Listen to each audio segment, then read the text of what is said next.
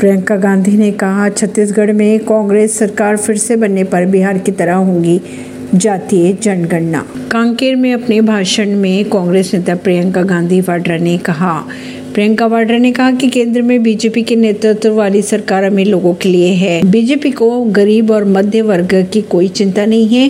Congress party अगर फिर से छत्तीसगढ़ में सत्ता में आती है तो फिर बिहार की ही तरह जातीय सर्वेक्षण की तर्ज पर छत्तीसगढ़ में भी जातीय जनगणना कराई जाएगी। परवीन सिंह, नई दिल्ली से।